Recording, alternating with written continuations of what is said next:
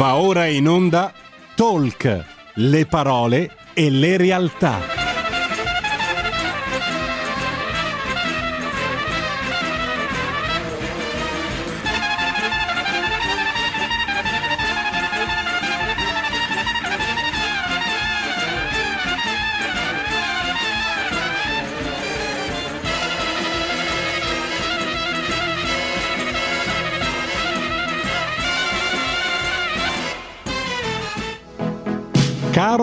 Rossi conduce Gentili per scelta, liberi di star bene.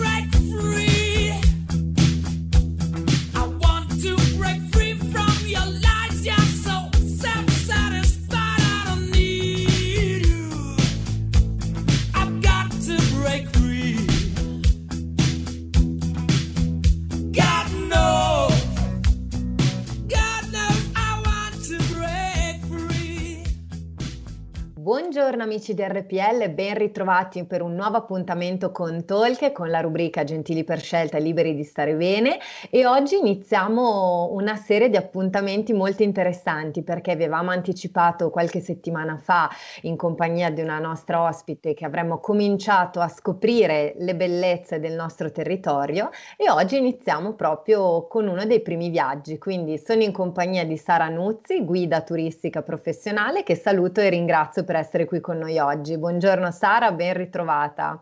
Buongiorno Carola e a tutti i nostri ascoltatori. Sono contenta di partecipare a questa prima passeggiata. Esatto, esatto. Esatto. E una passeggiata virtuale, però insomma, di sti tempi serve anche quello per provare a viaggiare un po' con la mente, ma poi in realtà oggi ci, ci parlerai di, di, due itinerari in particolare eh, che sono assolutamente alla portata, quindi vedrete che sarà un ottimo modo per scoprire degli angoli e degli scorci della nostra Milano e della Valtellina, perché come avevamo accennato durante il nostro primo appuntamento, Sara ha queste due anime, milanesi Milanesi e Valtellinese, quindi ovviamente metterà a, a fattor comune queste, queste, conoscenze. E quindi io direi, Sara, partiamo, iniziamo a, a viaggiare e partiamo da Milano a questo punto, quindi partiamo dalla nostra città, una città che offre tantissime cose, ma come avevamo detto anche durante il nostro primo appuntamento, a volte eh, offre dei paesaggi e degli scorci meno conosciuti e meno noti che però meritano di essere essere, di essere scoperti. E oggi in particolare vuoi condividere con noi uno di questi itinerari che si può fare tranquillamente a piedi, che è molto particolare. Da dove partiamo? Dove ci porti Sara oggi? Allora, vi porto lontano ma vicino, nel senso che eh, il quartiere non è un quartiere così distante dal centro, volendolo si raggiunge tranquillamente a piedi anche dalla zona del Duomo, e però mh, mhmm, in un certo senso è poco frequentato dal punto di vista di mh, mhmm, ric- riconoscerne la storia, l'evoluzione, le caratteristiche. È un po' una, un quartiere, un percorso particolare, non troppo battuto.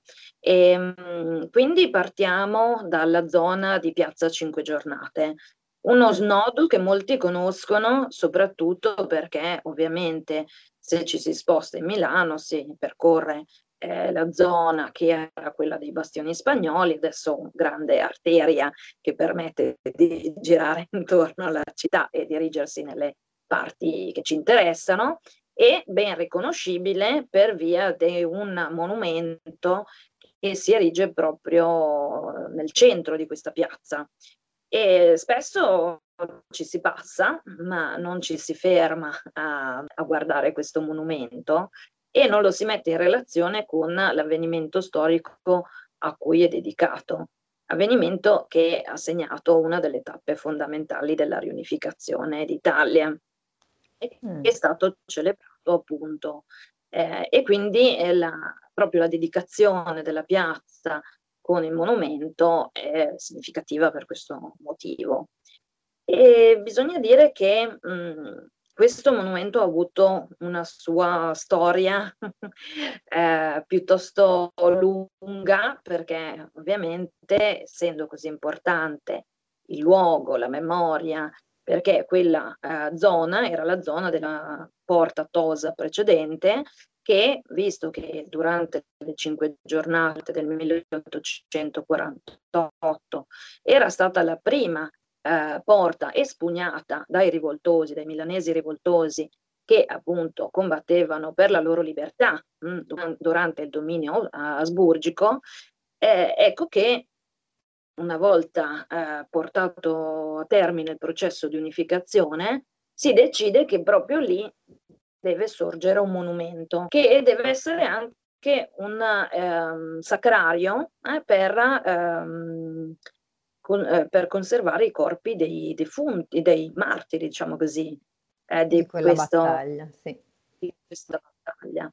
E, ehm, e allora ecco che eh, si chiede mh, mm, che vengano fatti dei progetti, i bandi sono molto complessi, annosi, c'è come al solito un po' di fervore eh, che ehm, porta gli artisti a fare molte proposte, addirittura uno dei bandi vede più di 80 proposte, tra mm. le quali il comune di Milano si trova a scegliere.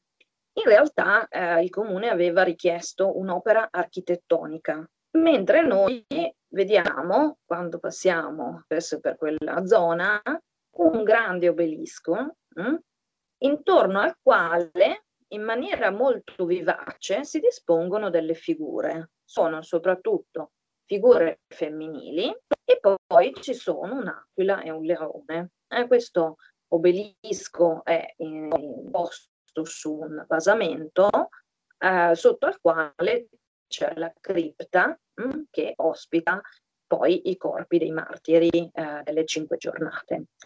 Quindi non è esattamente un'opera architettonica, anche questo aveva creato un po' di scompiglio perché in realtà eh, si è molto legato al mondo della scuola, quindi sia agli architetti che avevano eh, presentato delle opere architettoniche, sia agli scultori, si trovano ad, a obiettare sulla scelta in quanto l'opera non mh, mm, soddisfava le richieste iniziali e eh, era in quanto scultore senza concorrenza. Però era mm. l'opera che, ci dicono le notizie che abbiamo, aveva attirato più curiosità.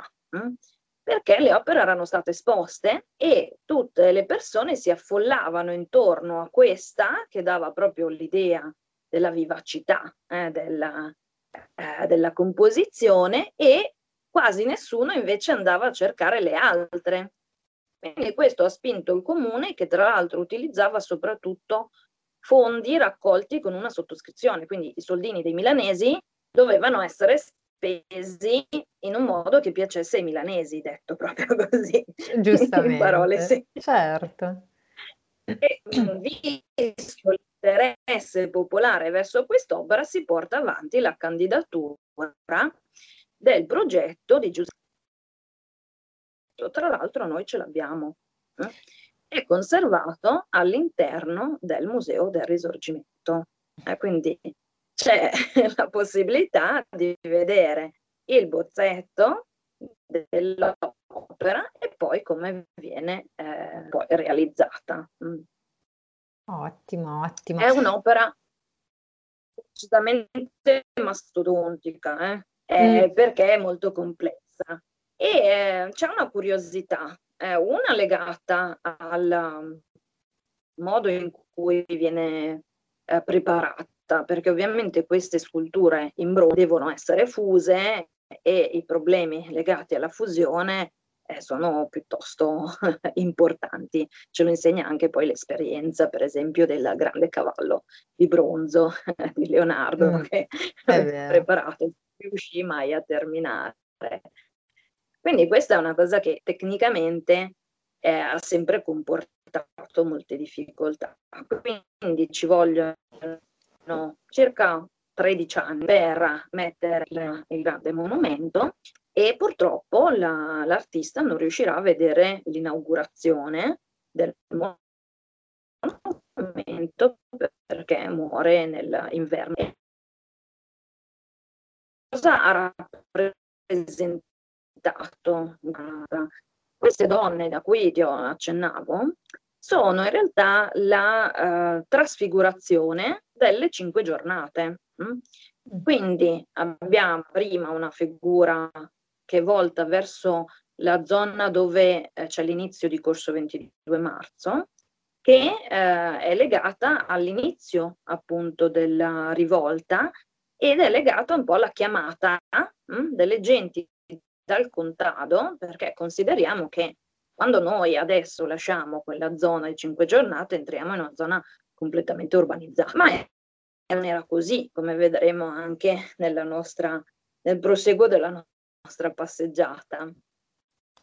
Fuori da quelli che sono i, i bastioni, ehm, noi troviamo ehm, poche costruzioni e dobbiamo immaginarci una situazione legata allo sfruttamento agricolo.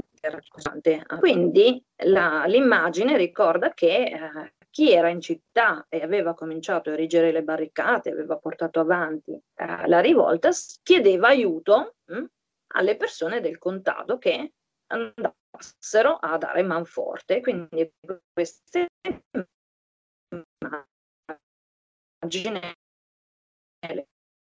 legate alla, alla Poi c'è un piccolo eh, personaggio che richiama proprio il fatto che nel monumento stesso mh, noi troviamo la cripta dove giacciono i martiri di queste cinque giornate, quindi la ragazza piangente eh, ricorda appunto questo elemento. Mentre poi sull'altro lato, quello che dà verso la città, Abbiamo invece la parte più legata alla glorificazione, diciamo così, dell'evento? Mm? in quanto troviamo le donne che um, portano la bandiera. Eh, questo è un elemento che si trova spesso anche nei dipinti, um, nei dipinti contemporanei. Ok, Ogni tanto abbiamo dei, dei, problemi, sento che salta un po' la, la, connessione, ma questo purtroppo è il bello della diretta.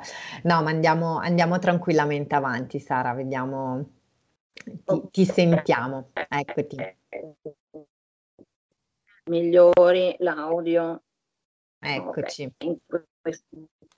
Bene, e, ehm, mentre eh, compare accompagnano, come dice questi, che sono appunto da interpretare legate ai vari momenti della, dell'insurrezione, eh,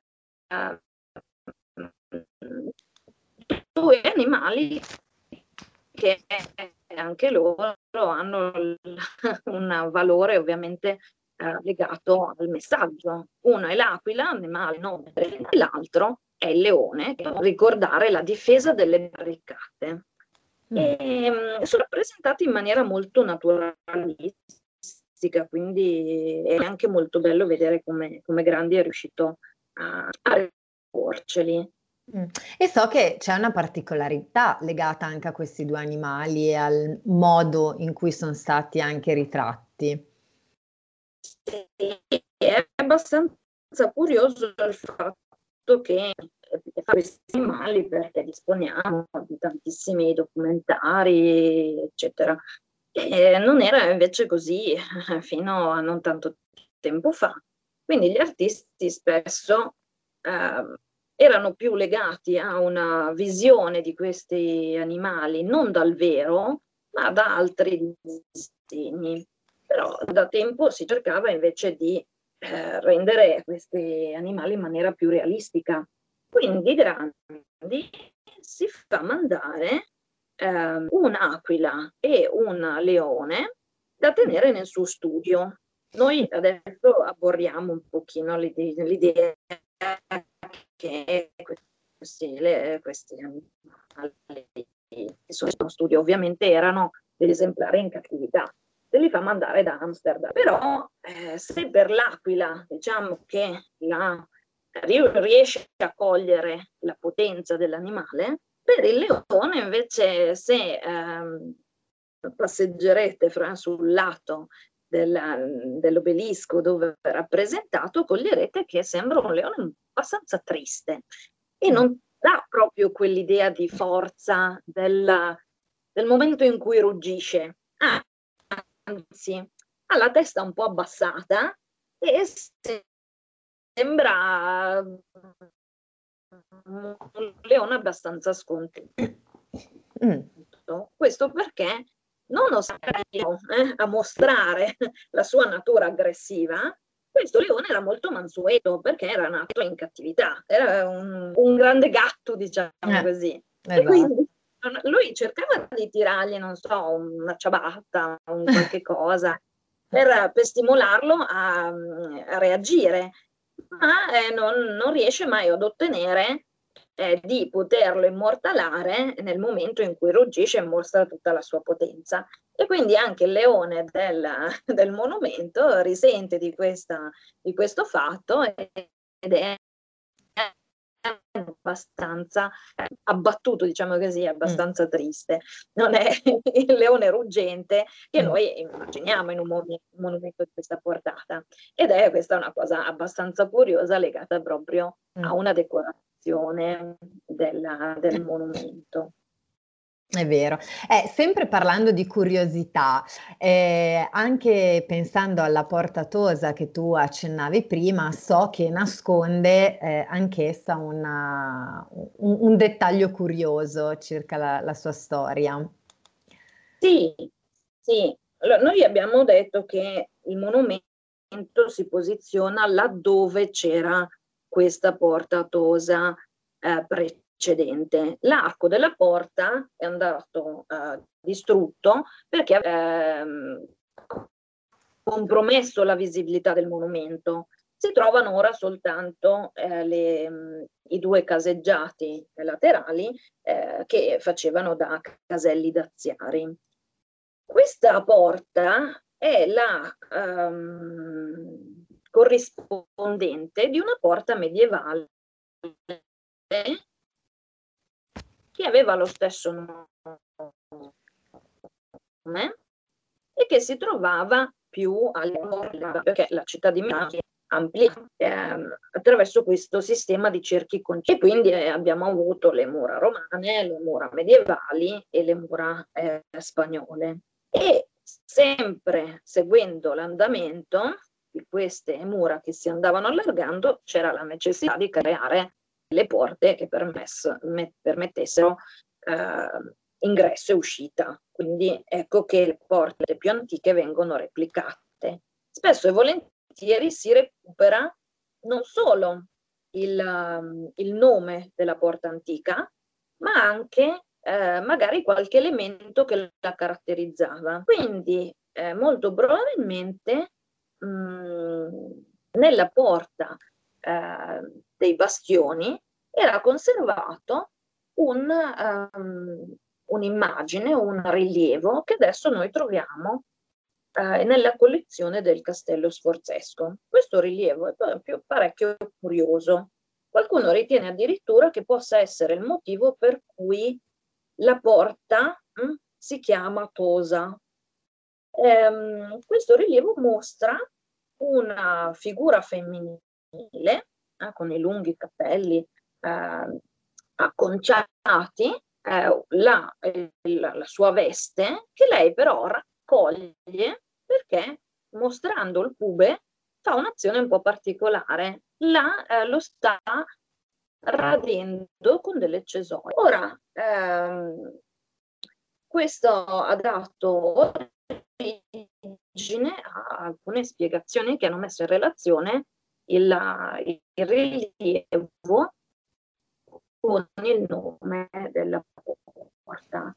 Mm. In milanese ragazza si dice Tusa e mm. quindi quando ho pensato c'è una ragazza raffigurata, la porta viene chiamata in Qualcuno invece ha pensato al fatto che questa ragazza stia facendo questo gesto come di posare. Eh? Quindi che eh, la ragazza tonsa che sta radendo il pube eh, può avere un nome alla porta.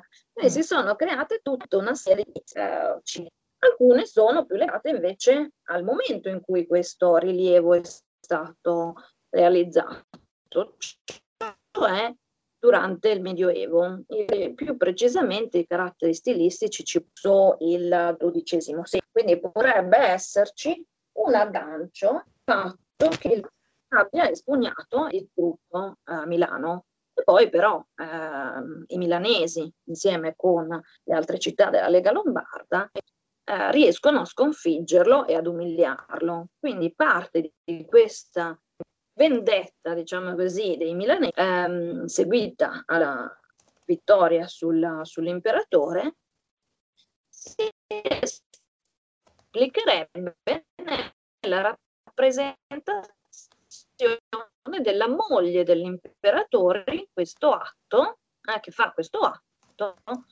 considerato comunque un atto osceno. Eh. Quindi diciamo che cioè, mm. ci, ci, sono queste molteplici interpretazioni e, e possibilità sì. anche storiche, effettivamente. La presenza sulla lacuna per brevità e perché è proprio una cosa abbastanza curiosa questa presenza. Mm, mm, mm. Ecco, poi spostandoci dalla piazza eh, si continua passeggiando in corso 22 marzo e si arriva a quella che può essere la seconda tappa di questo percorso eh, e si arriva al cosiddetto quartiere arcobaleno. Che cos'è sì. il quartiere arcobaleno? Come mai si chiama così? È re- eh, molto re- recente questa denominazione ed è legata al fatto che le, um, in questa zona, che si trova veramente a breve distanza dalla piazza, da 22 marzo, se proseguiamo lasciandoci le spalle, infatti il monumento di Grandi, la prima via che troviamo lì ci porta verso è una zona dove alla fine dell'Ottocento, proprio visto che quella era una costruita, si cominciano a edificare delle piccole casette destinate alla, a tutte quelle persone che avevano lasciato il contado per cominciare a inurbarsi in città, ma che spesso vivevano in condizioni veramente molto disagiate ehm, nelle cosiddette case ringhiera?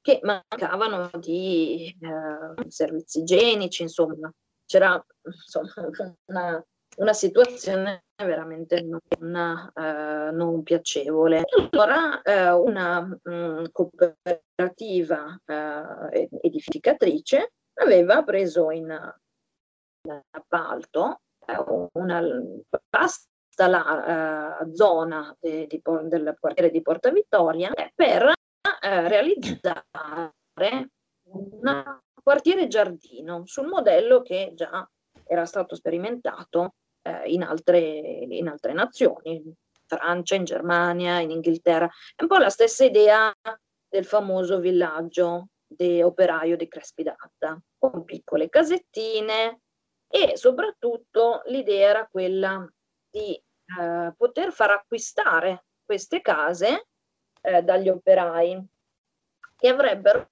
potuto riscattarle a tempo.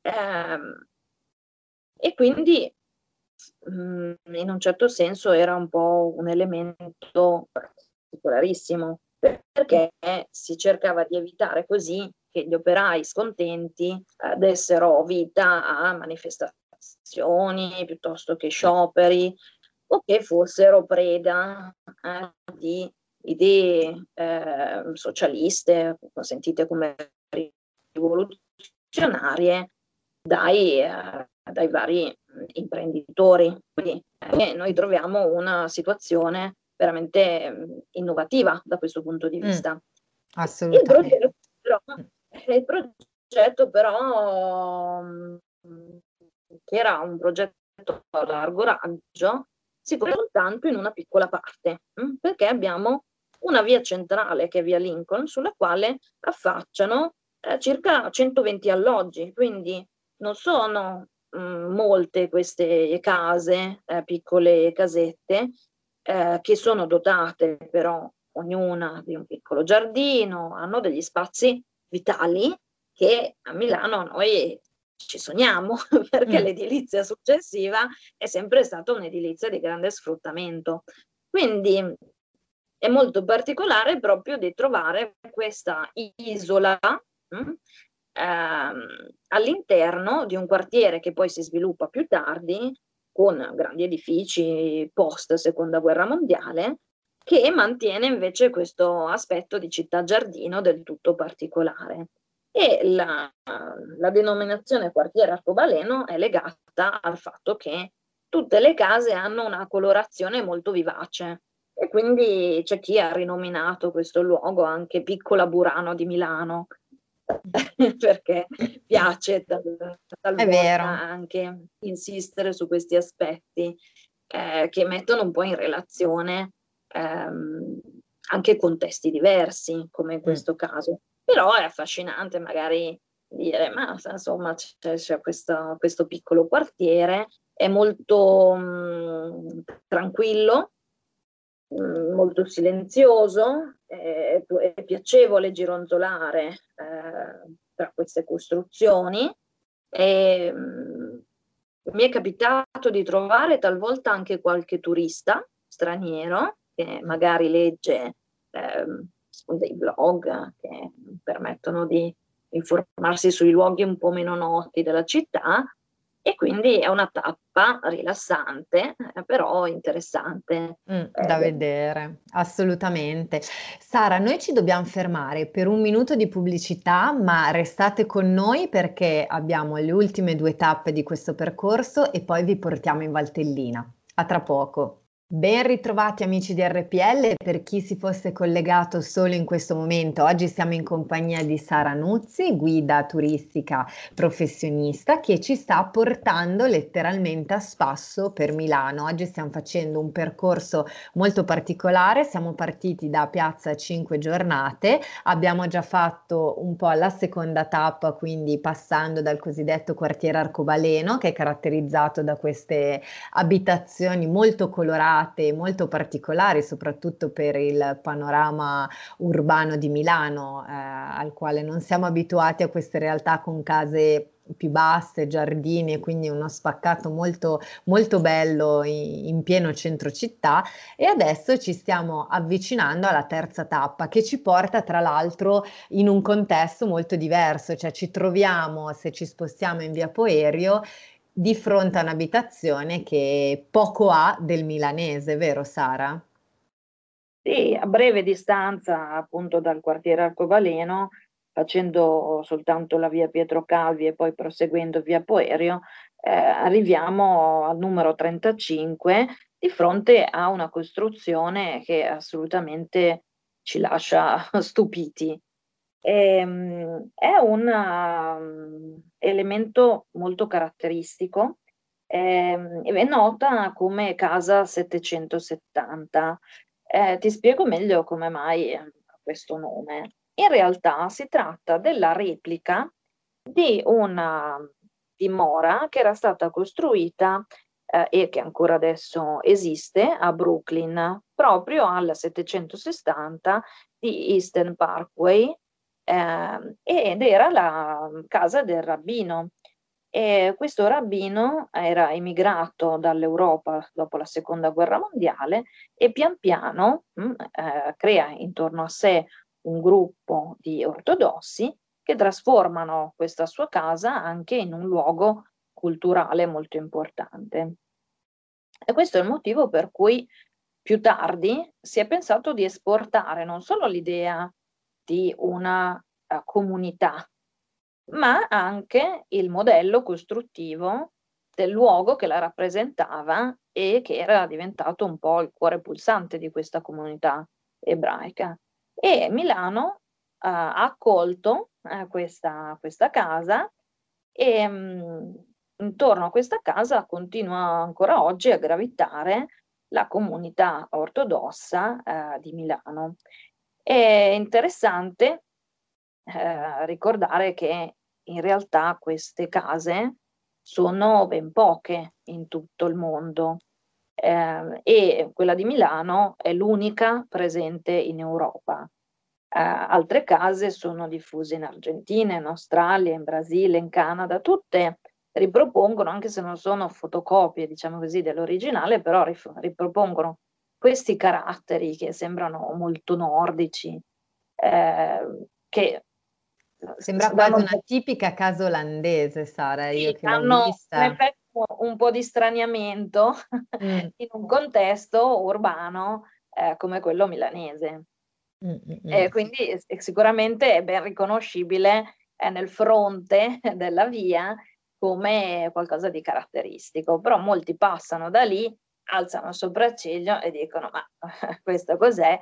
Però poi non hanno modo sul, sulla, sul momento di, di saperne di più. E quindi ho pensato di inserire questo passaggio eh, proprio per dare modo a chi fosse passato o chi volesse andare a curiosare di sapere eh, come mai abbiamo questo edificio così particolare in città. Mm, mm, mm. E infine dove si conclude il nostro itinerario? Non tanto distante da via Poerio, infatti basta eh, proseguire un pochino per la via e fare poi un pezzo di via Nino Bixio per entrare in via Pisacane. Eh, la via Pisacane è piuttosto particolare perché offre una specie di showroom, diciamo così, mm. di edifici realizzati agli inizi del Novecento.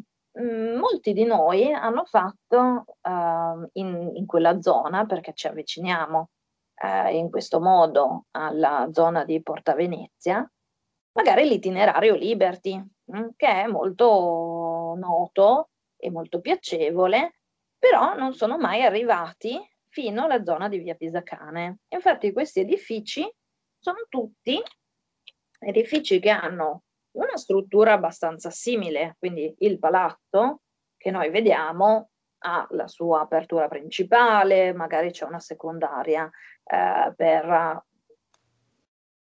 la, la, una piccola entrata eh, di lato e poi i vari piani con eh, i balconi, le aperture, le finestre, magari la parte centrale più rilevata, ma ogni palazzo ha una decorazione diversa. Mh? Mm?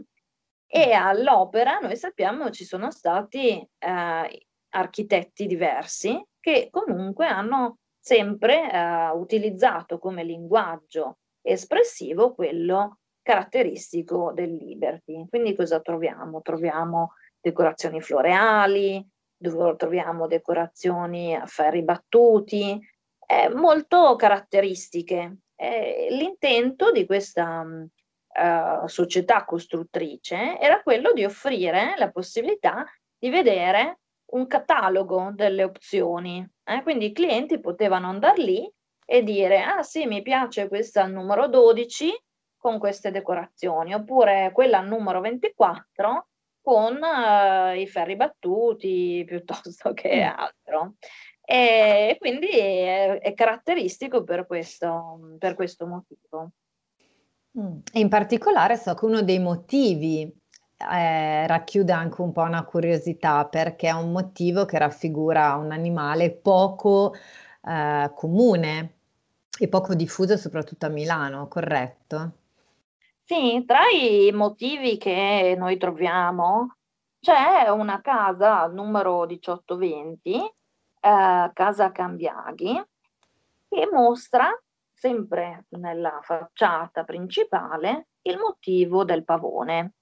Ora, noi sappiamo che nel periodo eh, in cui il Liberty è molto eh, amato, in Europa il motivo del pavone è decisamente diffuso, quindi ci aspetteremmo di trovarlo replicato anche nelle case Liberty eh, di Porta Venezia oppure dell'altro quartiere di Milano Liberty, che è la zona intorno al Cenacolo Vinciano, giusto per capirci. e invece latita questo, questo motivo del pavone.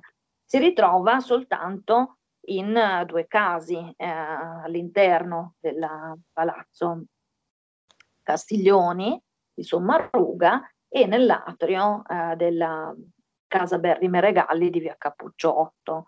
Quindi un motivo che lì eh, invece è ben in evidenza, mentre altrove in Milano dobbiamo un po' andarlo a cercare, nonostante sia uno dei più amati della, del movimento in Europa. Quindi questo ci fa capire come a Milano è vero che ci si ispiri al mondo europeo, però si declina sempre quello stile attraverso una vena locale. Mm? Mm. Quindi ci sono distinguo da fare, diciamo così, eh, cercando somiglianze e differenze tra quello che succede in Europa e quello che succede da noi.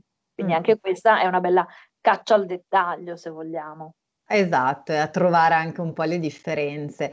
Bellissimo questo percorso, sì, effettivamente zone conosciute, cioè come, come quartiere, ma effettivamente anch'io personalmente non mi sono mai fermata magari ad osservare alcuni, alcuni dettagli, quindi invitiamo tutti a ripercorrere un po' questo percorso, quindi partiamo da Piazza Cinque Giornate e seguiamo un po' le varie tappe che abbiamo detto per, per scoprire un po' tutte queste, queste chicche che, che Sara ci ha, ci ha illustrato.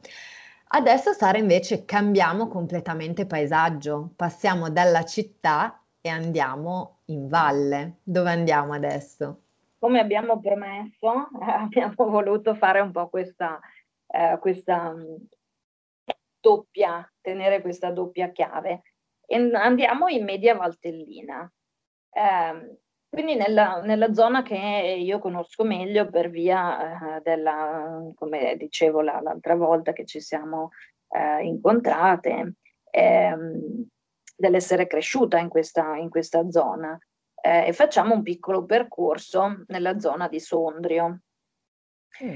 La media valtellina ha delle caratteristiche particolari perché diversamente dalla bassa Valtellina, che è più vicina ai percorsi legati al lago, e dall'alta, che invece è più nota, diciamo così, per il mondo dello sci, della montagna, o per il, la possibilità di eh, andare in Svizzera da Tirano, la media ha una conformazione abbastanza particolare, eh, soprattutto per quanto riguarda la divisione nei due versanti, orobico e retico.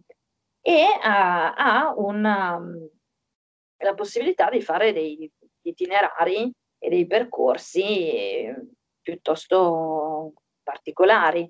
Molti sono paesaggistici. Per esempio, uno forse dei più famosi è il castello di Grumello, che è sicuramente un'attrazione tra le più conosciute, diciamo, della valle. La valle si percorre di solito lungo la statale 38, quindi Castel Grumello è uno di quei punti che non puoi non vedere passando eh, sulla statale, che costeggia la, l'Adda eh, e che porta eh, verso est e transita verso l'Alta Valle. Quindi ho cercato un pochino di immedesimarmi in chi mh, mm, magari conosce la Valtellina, ma quella zona l'ha sempre un po' passata via eh, per andare verso la Brica, verso appunto gli impianti sciistici oppure verso l'Alta Valle, Bormio, eccetera, eccetera. Ma magari si è incuriosito di vedere un po' queste costruzioni che spuntano sui terrazzi più bassi delle, delle Alpi, soprattutto sul, eh, sul versante eretico, che ha anche poi quella bellissima struttura dei terrazzamenti. Mm. E allora come punto eh, di partenza di questa passeggiata che si può fare anche per alcuni tratti a piedi, perché eh, è stato attrezzato un sentiero che permette anche proprio di passeggiare nei vigneti e fare delle parti di questo sentiero del vino eh, a piedi, oppure eh, c'è la possibilità di fare anche degli anelli in bicicletta, quindi è molto versatile. Ultimamente eh, l'idea è stata quella di valorizzare anche mh, mm, questa caratteristica dei terrazzamenti per eh, dare la possibilità di un più stretto contatto con la natura e con la cultura locale, perché fondamentalmente eh, il terrazzamento è la, l- lo strumento che eh, i valtellinesi hanno utilizzato per secoli per guadagnare terreno in una fascia dove eh, il terreno era poco abbondante.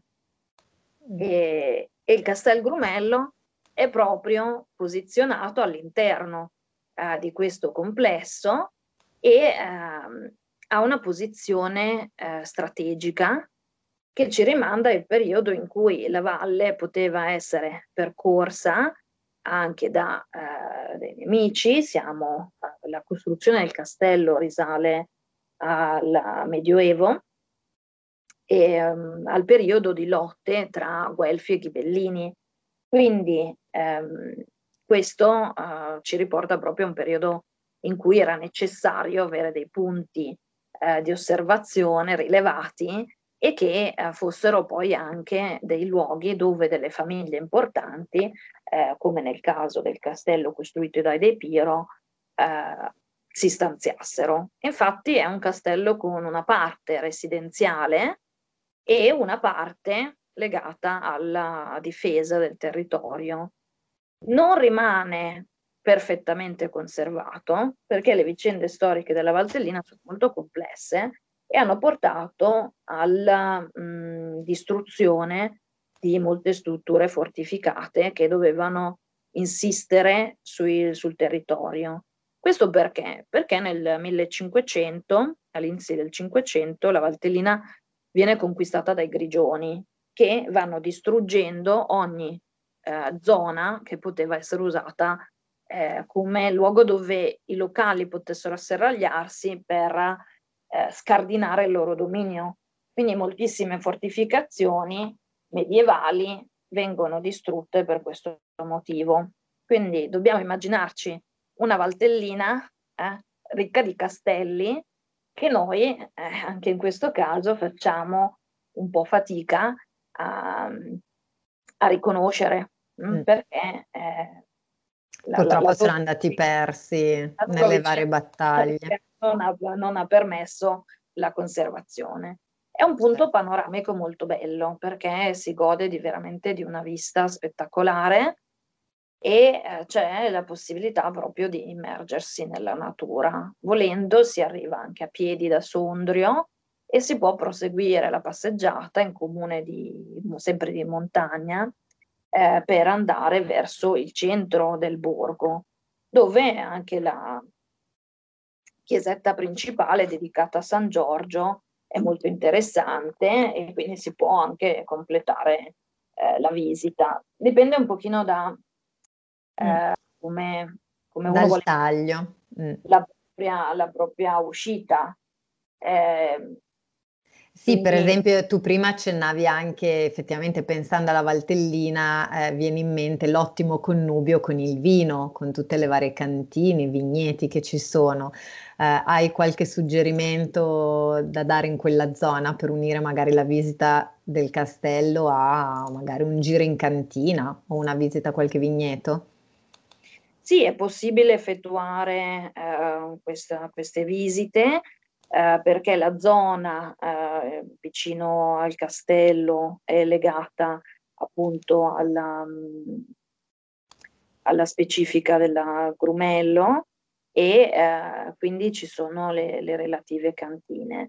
Eh, come ti dicevo, c'è proprio, mh, mm, è stata organizzata questa strada del vino che eh, permette proprio di mh, poter uh, prenotare delle degustazioni nelle varie cantine e ovviamente i ristoranti della zona propongono i vini locali, anche proprio sotto al castello c'è un piccolo punto ristoro che è abbastanza conosciuto ehm, e poi ci sono altri ristoranti eh, che comunque condividono eh, l'interesse per abbinare sempre il piatto della zona con il vino della zona, insomma è un um, discorso sul quale negli ultimi anni si è fatta molta attenzione proprio perché piace molto eh, poter unire l'esperienza di visita, l'esperienza di conoscenza con anche il giusto appagamento e eh, completando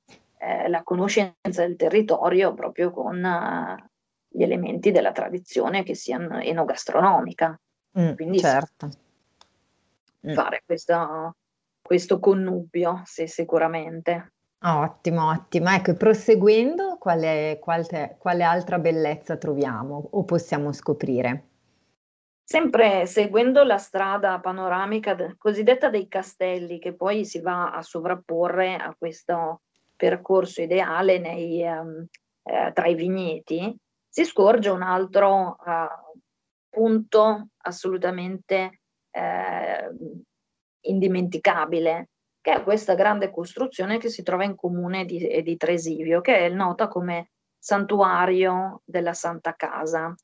È una costruzione decisamente imponente per quello che è il panorama della Valtellina, dove di solito abbiamo delle costruzioni delle chiese anche abbastanza piccole.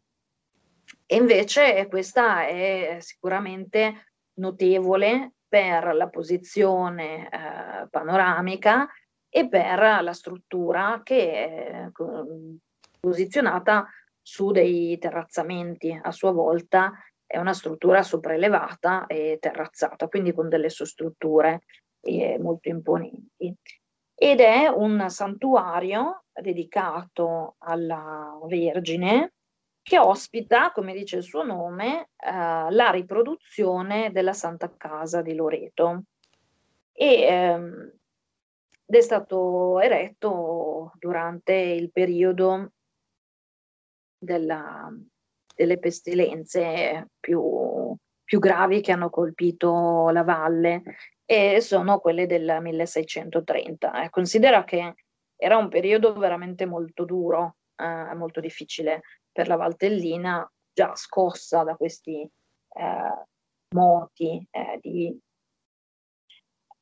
ricerca di, di, una condizione migliore sotto il, certo. il segno grigione e che eh, appunto vede associarsi a questa instabilità politica anche eh, il fatto che le vicende europee portano sul territorio eh, molte mh, truppe che portano la malattia. Mm. E, mh, e, quindi la, la, Valtellina, come altre zone, è stata colpita da questa pestilenza. Come voto alla Madonna si decide di realizzare questo grande santuario, che però per la complessità ha vicende costruttive molto eh, lunghe, è una, una, specie di eh, storia infinita. E purtroppo anche la conservazione del santuario è stata molto complessa, tanto che lungamente è stato chiuso dagli anni 60 fino agli anni, alla fine degli anni 90 e riaperto al pubblico soltanto eh, agli inizi degli anni 2000. Quindi mm. eh, puoi immaginare la complessità. Mm. Eh sì, continua, continua con questa complessità nel corso dei secoli. Ci stiamo avvicinando verso l'ultima tappa del nostro itinerario e siamo anche verso gli ultimi cinque minuti, quindi ci spostiamo in un altro paesino, Ponte in Valtellina, che è un paesino di poco più di 2000 abitanti, ma che però racchiude anch'esso dei piccoli tesori da scoprire. Ecco, la nostra passeggiata ci porta a mettere insieme dal punto di vista ambientale due elementi diversi. Perché se abbiamo parlato finora di un paesaggio legato alla viticoltura, quando invece arriviamo nella zona di Ponte, abbiamo la possibilità di eh, inserire anche un altro elemento per cui la Valtellina è abbastanza famosa, cioè la uh, produzione delle mele, perché mm. proprio il territorio di Ponte ha uh, una grande estensione dedicata appunto a questi frutteti e uh, ospita una bella manifestazione primaverile eh, che si chiama appunto in fiore, perché quando i meletti sono in fiore sembra una specie di nevicata, una nevicata primaverile. Bellissima, è vero, è meravigliosa. E, e, eh, qualcuno ha avuto la possibilità di vedere la fioritura di questi, di questi frutteti. Sono piccoli fiorellini bianchi mm. ed è veramente molto bello. Quindi qui ci, ci, trasformiamo un po' in piccoli giapponesi. Tu sai è che vero, è vero. amano le fioriture, loro hanno la fioritura dei ciliegi e noi e noi abbiamo la fioritura dei meleti. Che, sono, è che è altrettanto bello, effettivamente è uno spettacolo molto suggestivo, effettivamente, sì, sì, merita, merita essere visto. Mm. Questa cosa della, della tradizione di questa fiera, che in realtà ormai ha più di 40 anni, ci rimanda però a una tradizione molto lunga di fiere e festività legate sempre al culto della Madonna.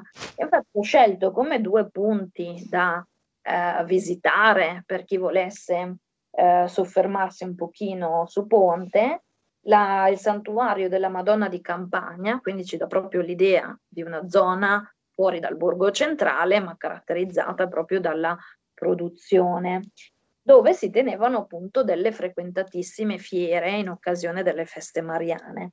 È una costruzione cinquecentesca con un bel portaletto eh, di marmo locale e eh, molto interessante perché da una semplicità esterna noi passiamo a un interno molto decorato con affreschi settecenteschi, quindi abbiamo un po' questo eh, contrasto. contrasto di questa scatolina abbastanza semplice esternamente, eh, ma invece assolutamente trionfante di colori all'interno.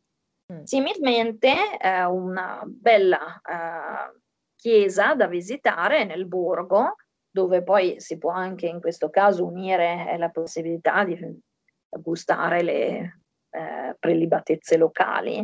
Eh, nella chiesa nel parrocchiale, che è la chiesa dedicata a San Maurizio, ehm, dove invece troviamo un po' una fusione di stili, eh, perché abbiamo elementi più legati al gotico, poi abbiamo la mano di un pittore che è molto an- ben conosciuto anche a Milano per gli affreschi di San Maurizio eh, in Corso Magenta, che è Bernardino Luini, che arriva in Valtellina e affresca la lunetta d'ingresso della chiesa e all'interno, eh, dato l'aggiornamento stilistico della chiesa stessa, della parrocchiale stessa, elementi più legati anche alla tradizione di scultura lignea eh, locale. Quindi sicuramente un bel mix eh, di stili e la possibilità anche di eh, toccare con mano la qualità di opere d'arte che spesso vengono un po' eh, poco conosciute, eh, che no, mm. assolutamente mm. non entrano nel novero delle opere da manuale, mm. però che danno, possono dare tanto colore, diciamo così, eh, e tanta importanza a questi piccoli borghi che si passeggiano tranquillamente. Ah sì. Sara, purtroppo siamo in chiusura, ma ti ringrazio tantissimo perché ci hai fatto veramente viaggiare, effettivamente ci hai portato sia nella parte milanese sia in questa parte rivolta alla Valtellina a, a scoprire borghi e situazioni effettivamente che, che meritano, quindi invitiamo anche gli ascoltatori ad andarla a scoprire. Ecco, se qualche ascoltatore volesse in conta- mettersi in contatto con te, dove può farlo? Vuoi lasciare i tuoi contatti?